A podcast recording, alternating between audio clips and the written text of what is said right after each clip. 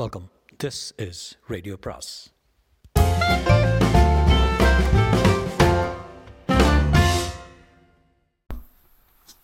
பொன்னியின் செல்வன் அத்தியாயம் 30. தெய்வம் ஆயினாள். பூங்குழலி எவ்வளவு விரைவாக ஓடக்கூடியவளானாலும் மேலிருந்து எறியப்பட்ட வேலுடன் போட்டியிட முடியாதல்லவா? அவள் மந்தாகினி அத்தையின் அருகில் பாய்ந்து செல்வதற்குள் வேல் அத்தையின் விலாவில் பாய்ந்து விட்டது. வீல் என்று மற்றொரு முறை பயங்கரமாக ஓலமிட்டு விட்டு மந்தாகினி கீழே விழுந்தாள். அதே சமயத்தில் அந்த அறையில் இருந்து அத்தனை பேருடைய குரல்களிலிருந்தும் பரிதாப ஒலிகள் கிளம்பின. பூங்குழலியைப் போலவே மற்றவர்களும் தரையில் விழுந்த மாதரசியை நோக்கி ஓடிவர ஆயத்தமானார்கள். அச்சமயம் மேல் மாடத்திலிருந்து தடதடவென்று சத்தம் கேட்டது. சில மண்பாண்டங்கள் கீழ் நோக்கி பல திசைகளிலும் எறியப்பட்டன. அவற்றில் ஒன்று சக்கரவர்த்தியின் அருகில் சுடர்விட்டு பிரகாசமாக எரிந்து கொண்டிருந்த தீபத்தின் பேரில் விழுந்தது. தீபம் அணைந்தது. அறையில் உடன் இருள் சூழ்ந்தது. பிறகு சிறிது நேரம் அந்த அந்தப்புற அறையிலும் அதை சுற்றியுள்ள நீண்ட தாழ்வாரங்களிலும் ஒரே குழப்பமாயிருந்தது. திடுதிடுவென்று மனிதர்கள் அங்குமிங்கும் வேகமாக ஓடும் காலடி சத்தங்கள் கேட்டன. விளக்கு விளக்கு என்று சின்ன பழுவேட்டரையர் கர்ஜனை குரல் அலறியது. ஆஹா ஐயோ என்றொரு பெண் குரல் அலரும் சத்தம் கேட்டது. அது மகாராணியின் குரல் போல் இருக்கவே எல்லாருடைய நெஞ்சங்களும் திடுக்கிட்டு உடல்கள் பதறின. இத்தனை குழப்பத்துக்கிடையே பூங்குழலி அவளுடைய அத்தை மந்தாகி விழுந்த இடத்தை குறிவைத்து ஓடி அடைந்தாள். அத்தையை அவளுக்கு முன் யாரோ தூக்கி மடியின் மேல் போட்டுக் கொண்டிருப்பதை உணர்ந்தாள். இதயத்தை பிளக்கும்படியான சோகத் துணியில் விம்மும் குரலும் அழுகை குரலும் சேர்ந்து அவள் காதில் விழுந்தன. வாசற்படிக்கருகில் யாரடாவன் ஓடாதே நில் என்று சின்ன பழுவேட்டரையர் கூச்சலிட்டார். ஓடியவன் யாராயிருக்கும் என்று பூங்குழலி ஊகித்து கொண்டாள். அச்சமயம் இரண்டு தாதி பெண்கள் தீபங்களுடன் வந்து அந்த அறையில் பிரவேசித்தார்கள். தீப வெளிச்சத்தில் தோன்றிய காட்சி யாருமே எதிர்பார்க்க முடியாத அதிசய காட்சியாயிருந்தது. 3 வருஷங்களாக காலை ஊன்றி நடந்தறியாமல் இருந்த சக்கரவர்த்தி, கால்களின் சக்தியை அடியோடு இழந்துவிட்டிருந்த சுந்தர சோழ மன்னன் தாம் படுத்திருந்த கட்டிலிலிருந்து இறங்கி நடந்து வந்து மந்தாகினியின் அருகில் உட்கார்ந்திருந்தார். அவர் அருகில் இளவரசரும் இருந்தார். மந்தாகினியின் விழாவில் ஒரு பக்கத்தில் பாய்ந்து இன்னொரு பக்கம் வெளிவந்திருந்த வேலின் முனையிலிருந்து ரத்தம் கசிந்து கொண்டிருந்தது. சக்கரவர்த்தி படுத்திருந்த கட்டிலின் அருகில் மலையமான் மகள் வானமாதேவி காணப்பட்டாள். அவளுக்கு அருகில் சக்கரவர்த்தி தலை வைத்து சாய்ந்திருந்த தலையணையில் ஒரு கூரிய கத்தி செருகப்பட்டிருந்தது. விளக்கு வந்ததும் மகாராணி கட்டிலை வெறிக்க பார்த்துவிட்டு கரை காணாத அதிசயம் ததும்பிய கண்களினால் சக்கரவர்த்தி கீழே உட்கார்ந்திருந்ததை பார்த்தாள். அப்போது பொன்னியின் செல்வர் மந்தாகினியின் தலையை மெல்லத் தூக்கி சக்கரவர்த்தியின் மடியில் வைத்தார். இளவரசர் அருள்மொழிவர்மரின் கண்களில் இருந்து கண்ணீர் தாரை தாரையாக வழிந்து கொண்டிருந்தது. சக்கரவர்த்தியோ விம்மி விம்மி அழுது கொண்டிருந்தார். இவ்வளவையும் பூங்குழலி ஒரு கடநேர பார்வையில் பார்த்தாள். மறுகணத்திலேயே அங்கு நடந்த சம்பவங்களை எல்லாம் ஒருவாறு ஊகித்து தெரிந்து கொண்டாள். மேலே இருந்து வேலை எறிந்தவன் அதை ஊமை ராணி தடை செய்து விட்டதை கவனித்திருக்கிறான். உடனே மேலே இருந்த தட்டுமுட்டு சாமான்களை எடுத்தெறிந்து விளக்கை அணைத்து விட்டிருக்கிறான். அப்போது ஏற்பட்ட இருட்டில் கீழே குதித்து இறங்கி கட்டிலில் சக்கரவர்த்தி படுத்திருப்பதாக எண்ணி கத்தியினால் குத்திவிட்டு ஓடியிருக்கிறான். சக்கரவர்த்திக்கு ஆபத்து என்று அறிந்து கட்டிலின் அருகில் ஓடிய மகாராணியை தள்ளிவிட்டு போயிருக்கிறான். அப்போதுதான் மகாராணி ஐயோ என்று கதறியிருக்கிறாள். பின்னர் அச்சதிகாரன் வாசற்படியின் பக்கம் ஓடி அங்கே அச்சமயம் பிரவேசித்துக் கொண்டிருந்த சின்ன பழுவேட்டரையரும் தள்ளிவிட்டு ஓடி போயிருக்க வேண்டும். இவ்வளவையும் பூங்குழலி ஊகித்து தெரிந்து கொண்டாள். இந்த பாதக செயலை செய்து தப்பி ஓடியவனை தொடர்ந்து போய் பிடிக்க வேண்டும் என்ற எண்ணம் அவள் மனத்தில் ஒரு பக்கத்தில் உதயமாயிற்று. அதை காட்டிலும் தன் அத்தையின் இறுதி நெருங்கிவிட்டது என்ற நினைவு அவள் உள்ளத்தில் பெருங்கொத்தளிப்பை உண்டாக்கியது. ஆகையால் மந்தாகினி சக்கரவர்த்தியின் மடியில் தலை வைத்து படுத்திருப்பதையும் பொருட்படுத்தாமல் அவள் அருகில் சென்று மண்டியிட்டு உட்கார்ந்து அத்தை அத்தை என்று கதறினாள். ஐயோ நீ சொன்னது உண்மையாகிவிட்டதே பாவி, நான் உன்னை தனியாக விட்டுவிட்டு போனேனே என்று அழுது புலம்பினாள். ஆனால் மந்தாகினியோ அவள் இருந்த பக்கம் திரும்பி பார்க்கவே இல்லை. அவளுடைய கண்கள் சக்கரவர்த்தியின் திருமுகத்தை ஆவலுடன் அண்ணாந்து பார்த்த வண்ணம் இருந்தன. ஏன், அவளுடைய கரத்தை பிடித்து கொண்டு கண்ணீர் உகுத்த இளவரசர் மீதே அவளுடைய கவனம் செல்லவில்லை. பூங்குழலியை கவனிப்பது எப்படி? பூங்குழலி மேலும் புலம்பத் தொடங்கிய போது இளவரசர் தமது விம்மலை அடக்கி கொண்டு, சமுத்திரகுமாரி, இது என்ன, உன்னை நீ மறந்து விட்டாயா? நீ இருக்கும் இடத்தை மறந்து விட்டாயா என்று சொல்லிக்கொண்டே எழுந்தார். பூங்குழலியும் சிறிது வெட்கமடைந்தவளாய் துயரத்தை அடக்கி கொண்டு எழுந்து நின்றாள். அரசே, எனக்கு என் அத்தை தவிர இவ்வுலகில் யாரும் கதி இல்லை என்று விம்மினாள். இளவரசர் தமது கண்ணில் பொங்கி வந்த கண்ணீரை துடைத்து கொண்டே, பூங்குழலி, அவள் உனக்கு அத்தை, ஆனால் எனக்கு என் பெற்ற தாயை காட்டிலும் 10 மடங்கு மேலான தாய். என்னை அழைத்து வரச் சொல்லி உன்னை அனுப்பி வைத்தாள். ஆயினும் என் முகத்தை அவள் ஏறிட்டு கூட பார்க்கவில்லை. இதன் காரணத்தை அறிந்தாயா? 30 வருஷங்களுக்கு முன்னால் பிரிந்த என் தந்தையும் தாயும் இன்று சேர்ந்திருக்கிறார்கள். அவர்களுக்கு மத்தியில் தடையாக நிற்பதற்கு நாம் யார் என்று கூறிவிட்டு மகாராணி உட்பட எல்லாரையும் ஒரு தடவை இளவரசர் கூர்ந்து பார்த்தார். மீண்டும் பூங்குழலியை நோக்கி, பெண்ணே, முன்னேயும் சில முறை எனக்கு நீ உதவி செய்திருக்கிறாய். அந்த உதவியெல்லாம் அவ்வளவு முக்கியமானவை அல்ல. இன்றைக்கு என் தாயும் தந்தையும் ஒன்று சேரும் காட்சியை பார்க்கும் பாக்கியம் எனக்கு கிடைக்கும்படி செய்தாய்.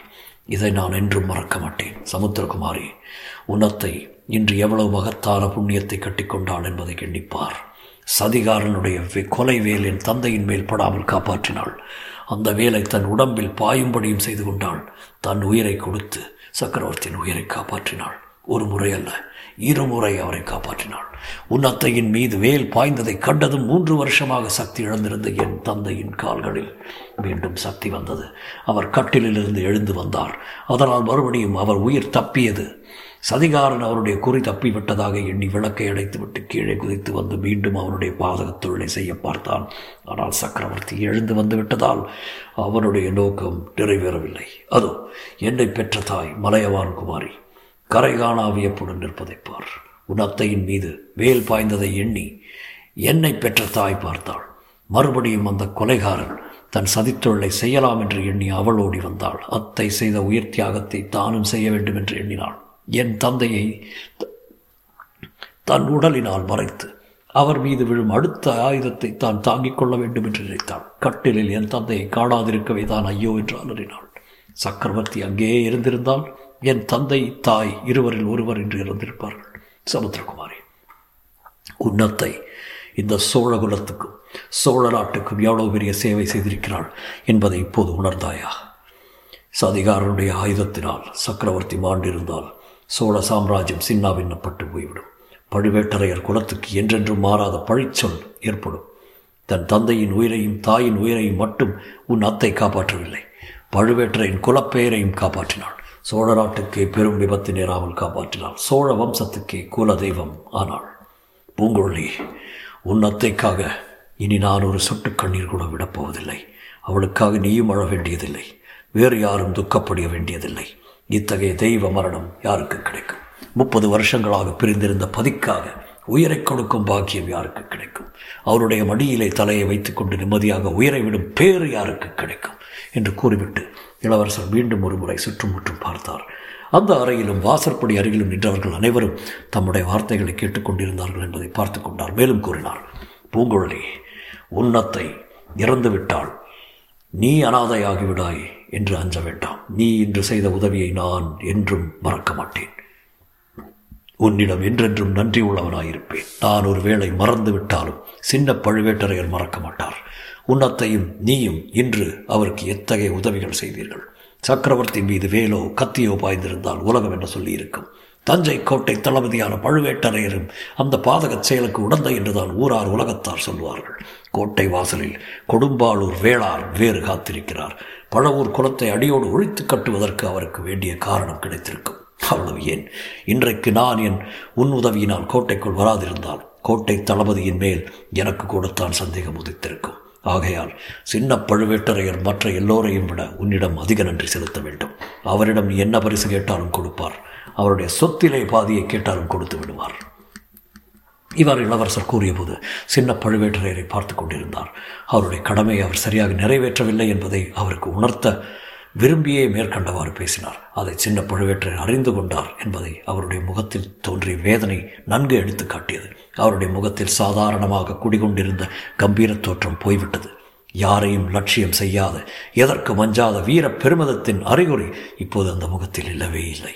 போர்க்களத்திலிருந்து புறமுதுகிட்டு ஓடி வந்த வீரன் ஒருவன் பலர் ஏசும்படியாக இந்த உயிரை காப்பாற்றி கொண்டு வந்ததில் என்ன பயன் என்று வெட்கி மாழ்கும் பாவனை அவருடைய முகத்தில் இப்போது காணப்பட்டது. இளவரசர் முதலில் கூறியதெல்லாம் கேட்டு உள்ளமும் உடலும் உருகி நெகிழ்ந்து கொண்டிருந்த பூங்குழலி அவர் பரிசை பற்றி சொன்னதும் பழைய ஆக்ரோஷம் கண்ட சமுத்திரகுமாரி ஆகிவிட்டாள். இளவரசே, எனக்கு யாருடைய நன்றியும் தேவையில்லை, பரிசும் வேண்டியதில்லை. எனக்கு தஞ்சமளிக்க சமுத்திரராஜா இருக்கிறார். என் படகும் கால்வாய் முனையில் பத்திரமாயிருக்கிறது. இதோ நான் புறப்படுகிறேன். ஒருவேளை என் அத்தை உயிர் பிழைத்தால், இல்லை அது வீணாசை. காலையிலே என் அத்தை சொல்லிவிட்டாள். வரப்போவதை உணர்ந்துதான் சொன்னாள். இனி அவள் பிழைக்கப் போவதில்லை, எனக்கு இங்கே வேலையும் இல்லை.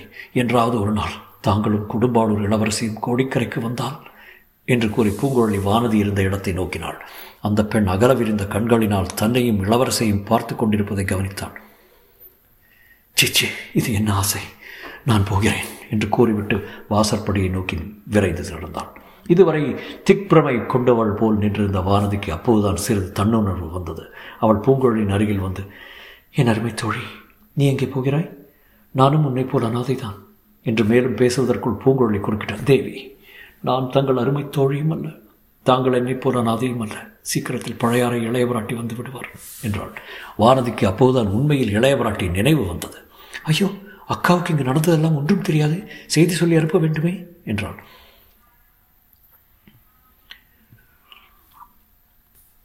அதற்கும் ஒரு கவலையா? கோட்டை வாசலில் தங்கள் பெரிய தகப்பனார் இருக்கிறாரே, அவரிடம் சொன்னால் செய்தி அனுப்புகிறார் என்று கூறிவிட்டு பூங்குழலி வழிமறிப்பவள் போல் நின்ற வானதியை கையினால் சிறிது நகர்த்தி விட்டு மேலே சென்றாள்.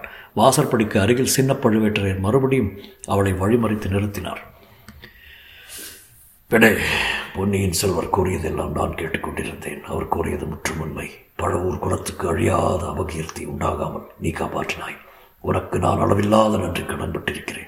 நீ என்ன பரிசு வேண்டுமென்றாலும் கேட்டாலும் தருகிறேன் என்றார் பூங்குழலி துயரப்பு நகையுடன். தளபதி, இங்குள்ளவர்களில் சிலருக்கு சக்கரவர்த்தி உயிர் பிழைத்ததில் சந்தோஷம், சிலருக்கு அவர் நடமாடும் சக்தி பெற்றதில் சந்தோஷம், இன்னும் சிலருக்கு பழுவேட்டரையர் குலம் அவகீர்த்திக்கு உள்ளாகாததில் மகிழ்ச்சி. எண்ணத்தைக்கு இந்த துர்மரணத்தை பற்றி யாருக்கும் கவலை இருப்பதாக தெரியவில்லை. நானாவது அதை பற்றி கவலைப்பட வேண்டாமா? என் அத்தையை கொன்றவன் எங்கே போனான் என்று தேடி கண்டுபிடிக்கப் போகிறேன். தயவு செய்து எனக்கு வழி விடுங்கள் என்றான். பூங்குழலின் இந்த வார்த்தைகள் கோட்டை தளபதி காலாந்த கண்டரை தூக்கி வாரி போட்டன. பெண்ணே, உன்னிடம் நான் தோற்றேன். கொலைகாரனை விட்டுவிட்டு சும்மா நின்று கொண்டிருக்கிறேன். அவனை கண்டுபிடிக்காவிட்டால் சக்கரவர்த்தி பிழைத்ததினால் மட்டும் என் பழி தீர்ந்து விடாது. உன் வார்த்தைகளில் நான் அவம் நம்பிக்கை கொண்டதே தவறு. கொலைகாரன் எங்கே போயிருப்பான்? என்னை தள்ளிவிட்டு ஓடினான். ஆமாம், சுரங்க வழிக்குத்தான் போயிருப்பான். வா, எனக்கு உதவியாக வா. வேறு யாரையும் அழைத்து போக விருப்பமில்லை. அவன் மட்டும் என்னிடம் அகப்பட்டுட்டும் நான் என்ன செய்கிறேன் பார். இவ்விதம் சொல்லிக்கொண்டே சின்ன பழுவேட்டரை தன் இரும்பு கையினால் பூங்குழலையும் பிடித்து இழுத்துக்கொண்டு சிற்ப மண்டபத்தை நோக்கி விரைந்து சென்றார். அந்த அறையில் இருந்த மற்ற எல்லாரும் அப்படியே நின்றார்கள். இளவரசர் விருப்பத்தை அறிந்து கொண்டு சக்கரவர்த்தியின் அருகில் போகாமல் தூரத்தில் ஒதுங்கி நின்றார்கள். எல்லாருடைய கண்கள் மட்டும் சக்கரவர்த்தியின் பேரிலும் அவர் மடியில் தலை வைத்து படுத்திருந்த மாதரசியின் பேரிலும் இருந்தன.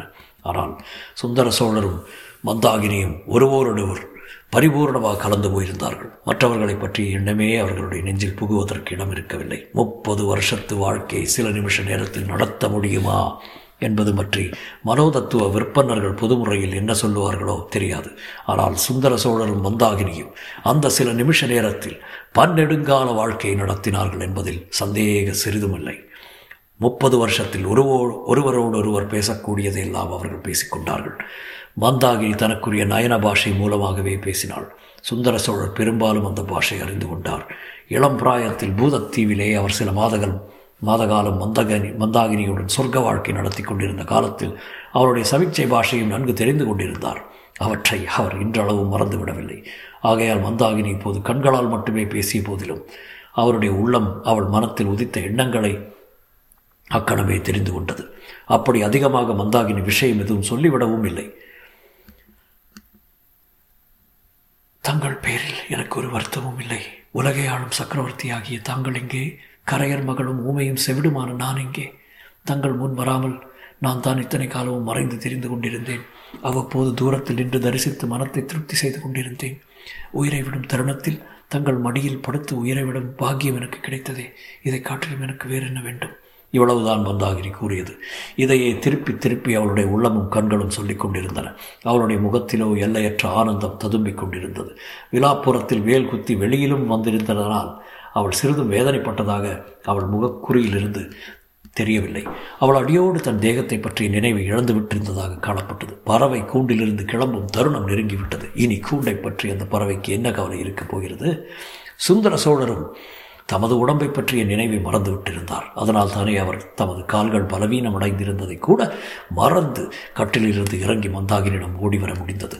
ஆனால் சுந்தர சோழர் மந்தாகினியைப் போல் சில வார்த்தைகள் சொல்வதோடு திருப்தி அடையவில்லை. எத்தனையோ விஷயங்களை அவர் சொல்லிக்கொண்டே இருந்தார்.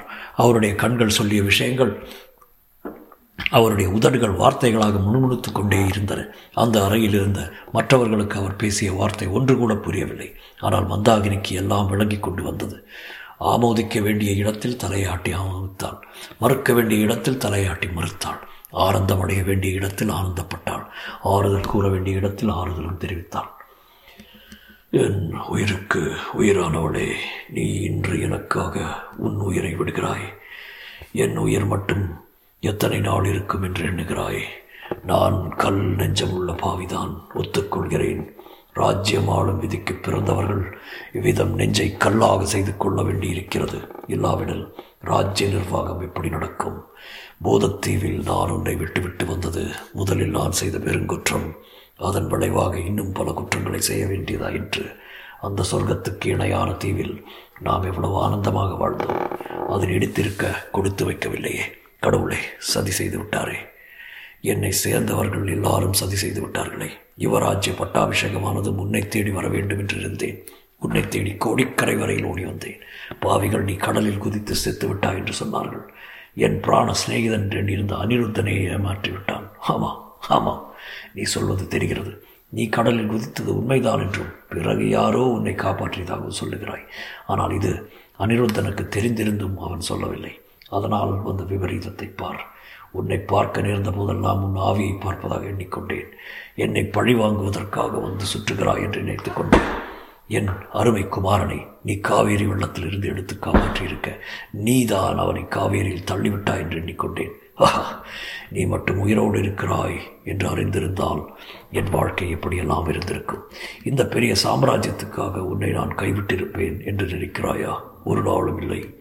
இவ்விதம் சுந்தர சோழர் தம் உள்ளத்தில் பொங்கி ததும்பிய எண்ணங்களை எல்லாம் வாய் வார்த்தைகளில் முணுமுணுத்துக் கொண்டே வந்தார். கடைசியாக அவர் கூறினார், 2 நாளைக்கு முன் நீ என் முன் வந்தபோது உன்மேல் விளக்கை விட்டறிந்தேன். உன்னை மறுபடியும் பார்த்த போதெல்லாம் அருவறுப்பு காட்டினேன். அதற்காகவெல்லாம் நீ என்னை மன்னிக்க வேண்டும். பல வருஷ காலமாக நீ ஆவியாக வந்து என்னை துன்புறுத்துகிறாய் என்ற எண்ணத்தில் இருந்தேன். நள்ளிரவில் நீ இதே அறையில் என் முன் தோன்றி ஏதேதோ கூறினாய். என் மக்களை நீ சபிக்கிறாய் என்று எண்ணிக்கொண்டேன். அப்போது ஏற்பட்ட வெறுப்பு உன்னை நேரில் பார்த்தபோதும் தீரவில்லை. உண்மையில் நீ எங்கள் குலதெய்வமாக வந்தாய். எனக்கும் என் மக்களுக்கும் தீங்கு நேராமல் தடுப்பதற்காக வந்தாய். அதையெல்லாம் நான் தெரிந்து கொள்ளவில்லை. என் மகள் குந்தவை எடுத்து கூறிய பிறகுதான் தெரிந்தது. ஐயோ, எப்பேற்பட்ட தவறு செய்தேன். அதற்காகவெல்லாம் என்னை மன்னித்துவிடு. உன்னிடம் எனக்குள்ள அன்பை இனி எப்படி காட்டுவேன்? அதற்கு வழியில்லாமல் செய்துவிட்டாயே. என் குமாரர்களுக்கு பட்டம் கட்ட வேண்டாம் என்று சொன்னாய். அதன் நியாயம் எனக்கே தெரிந்திருக்கிறது. என் தலையை அசைக்கிறாய். என் நன்மைக்காகவும் என் குலத்தின் நன்மைக்காகவுமே சொன்னாய். அதில் தவறு ஒன்றுமில்லை. ஆனால் இங்குள்ளவர்கள் ஏதேதோ சொல்லி என்னை பைத்தியமாக அடிக்க பார்க்கிறார்கள். உனக்கு குழந்தை பிறந்ததாக சொல்கிறார்கள். அது உண்மையானால் சொல்லிவிடு. உன் மகன் இருந்தால் சொல்லிவிடு. அவனுக்கு என்னால் என்றதை செய்து உனக்கு செய்த துரோகத்துக்கு பரிகாரம் தேடுகிறேன். இவ்விதம் சுந்தர சோழர் கூறிய போது மந்தாகினி பறக்க அவரை பார்த்துவிட்டு பிறகு சுற்றுமுற்றும் பார்த்தாள். வாசற்படியின் அருகில் நின்ற பொன்னியின் செல்வர் மீது அவளுடைய பார்வை தங்கி நின்றது. உடனே இளவரசர் தந்தையும் தாயும் இருந்த இடத்தை நெருங்கி வந்தார். தாயின் அருகில் உட்கார்ந்தார். மந்தாகினி இளவரசரை தன் கையினால் தொட்டுக்கொண்டு சக்கரவர்த்தியின் திருமுகத்தை பார்த்தாள். இவன் தான் என் புதல்வன் என்னும் பொருள் அந்த பார்வையிலிருந்து மிக தெளிவாக வெளியாயிற்று. இவ்வாறு 2-3 தடவை மந்தாகினி சக்கரவர்த்தியையும் பொன்னியின் செல்வரையும் மாறி பார்த்தாள். பின்னர் கண்களை மூடிக்கொண்டாள். சிறிது நிமிர்ந்திருந்த அவளுடைய தலை சக்கரவர்த்தியின் மடியில் நன்றாக சாய்ந்தது. மந்தாகினியின் உயிர் அவளுடைய உடலை விட்டு பிரிந்தது. சுந்தர சோழ சக்கரவர்த்தி விம்மி அழுததை இன்று வரை யாரும் பார்த்ததும் இல்லை, கேட்டதும் இல்லை. இன்றைக்கு அவர் ஓ என்று கதறி அழுததை பார்த்து கேட்டும் எல்லாரும் திகைத்து போனார்கள். இளவரசர் அருள்மொழிவர்மர் மட்டுமே மனத்தெளிவுடன் இருந்தார். அவர் சக்கரவர்த்தியை பார்த்து கூறினார், தந்தை, என் அன்னையின் மரணத்துக்காக தாங்கள் வருந்த வேண்டியதில்லை. அவர் மரணமடையவே இல்லை. தெய்வமாக அல்லவோ மாறியிருக்கிறார். என்றென்றைக்கும் நம் சோழ வம்சத்துக்கு அவர் குலதெய்வமாக விளங்கி வருவார் என்றார். ஆயினும் சுந்தர சோழர் விம்மி அழுவது நின்றவாடில்லை. மந்தாகினியின் மரணத்துக்காகத்தான் அழுதாரா அல்லது அதே சமயத்தில் வெகு தூரத்தில் நடந்த இன்னொரு துய சம்பவத்தின் அதிர்ச்சி அவர் உள்ளத்தில் தோன்றியதனால் எழுதாரா என்று சொல்ல முடியுமா? இளவரசர் அருள்மொழிவர்மர் கூறிய தேர்தல் மொழி மட்டும் உண்மையாயிற்று. பொன்னியின் செல்வர் பிற்காலத்தில் ராஜராஜ சோழர் என்ற பெயருடன் சிங்காதனம் ஏறிய போது ஈழத்து ராணி என்று அவர் அழைத்த மந்தாகினி தேவிக்காக தஞ்சையில் ஒரு கோவில் எடுப்பித்தார். அது சில காலம் சிங்கள நாச்சியார் கோவில் என்ற பெயருடன் பிரபலமாக விளங்கி வந்தது. நாளடைவில் அதன் பெயர் திரிந்து சிங்காச்சியார் கோவில் என்று ஆயிற்று.